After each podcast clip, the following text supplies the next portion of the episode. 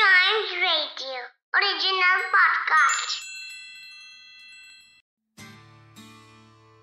Just imagine if there's a court scene happening and the accused is devil and he has an advocate who's fighting his case defending him in front of the judge. How does that sound? Too dramatic, right? Or maybe a scene out of a movie? But here we are definitely talking about the figurative meaning of this advocate, which is the devil's advocate. In this episode of Better at Idioms, the devil's advocate will be discussed and we will tell you about the details of this very phrase. Firstly, let's understand the meaning of devil's advocate.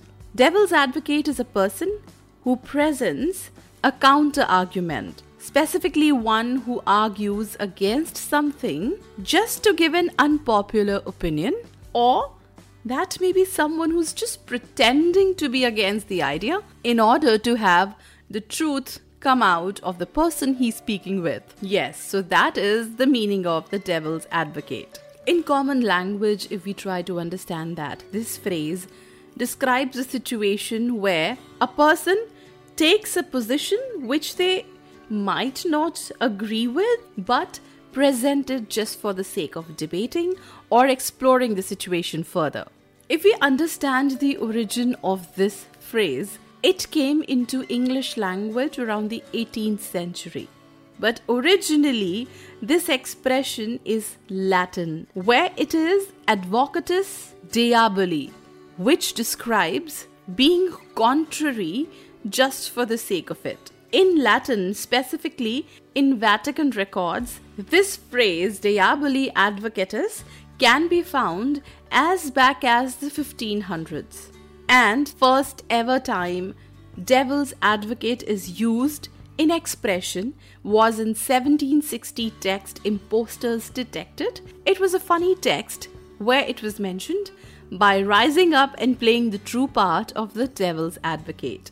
So when we use this in a sentence, we say, I'm sure you're speaking the truth, but let me play the devil's advocate and ask you a sensitive question so that we understand the situation better. Or we can say, she said she would love to play devil's advocate and find out if there are any drawbacks in our plan.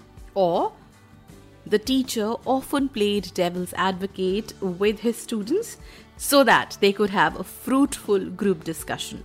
So that's how this is used in a sentence. There indeed are many words or phrases that can be used instead of the devil's advocate in a sentence, like an apologist, a defender, a mediator, a pleader, a debater, or simply an arguer. So, this interesting idiom today for us in Better at Idioms for other phrases that we bring to you. Listen to more episodes of this podcast and don't forget to like, follow, subscribe, and share Better at Idioms podcast.